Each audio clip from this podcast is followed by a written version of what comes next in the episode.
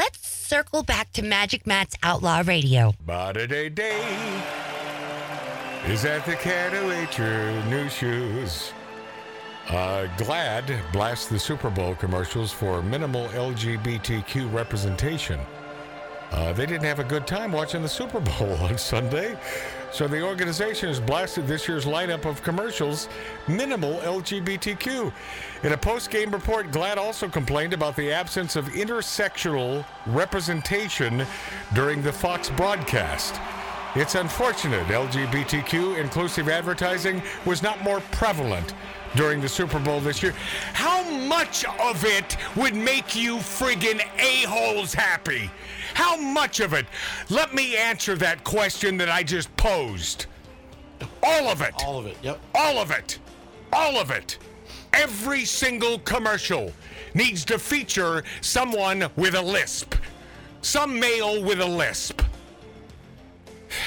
And Matt, some of the commercials during the Super Bowl, the guys kissing. Yeah, yeah, yeah. kissing. Hey, by by the way, by the way, uh, being a heterosexual male and all, my own self, uh, when two women kiss, it it doesn't offend me because females are different than men. Females, even if they're not quote unquote bisexual or lesbians, they as children teenagers will practice kissing with each other. Oh yeah. Guys don't do that. Oh, they don't? I did. Unless unless they're gay.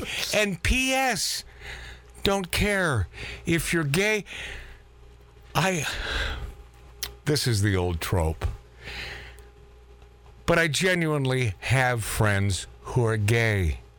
But those friends who are gay are not big lefty dip ass a-holes.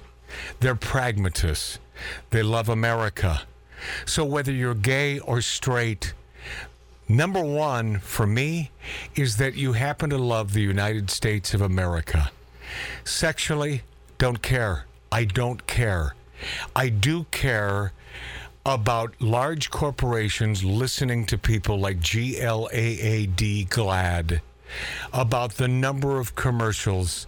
And then, of course, um, going out of their way next year on the Super Bowl to change the number and increase the number.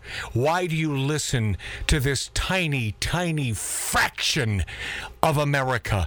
It is a tiny fraction, and we have to be be slapped over the friggin' head constantly because of a tiny, minimal number of people?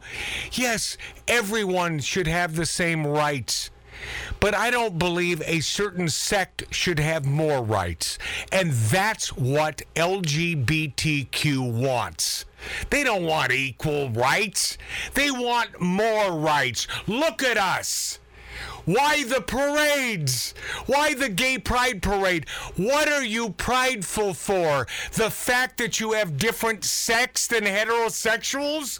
Because aside from that, I don't understand the pride. Why does anybody need to know? In my life, Tattoo Dave, being prideful is is for something reserved for an accomplishment. Yes. For an accomplishment.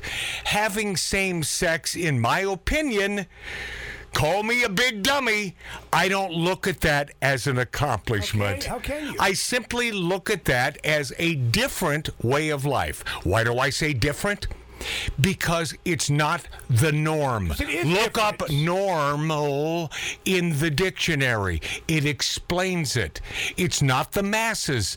It is a it is a tiny percentage. And for those of you who live your lives that way, and I don't believe it's a choice for 99.9% of males, I believe you're either born that way or you're not. Period. Females, you're 3 tequilas or 3 wines away.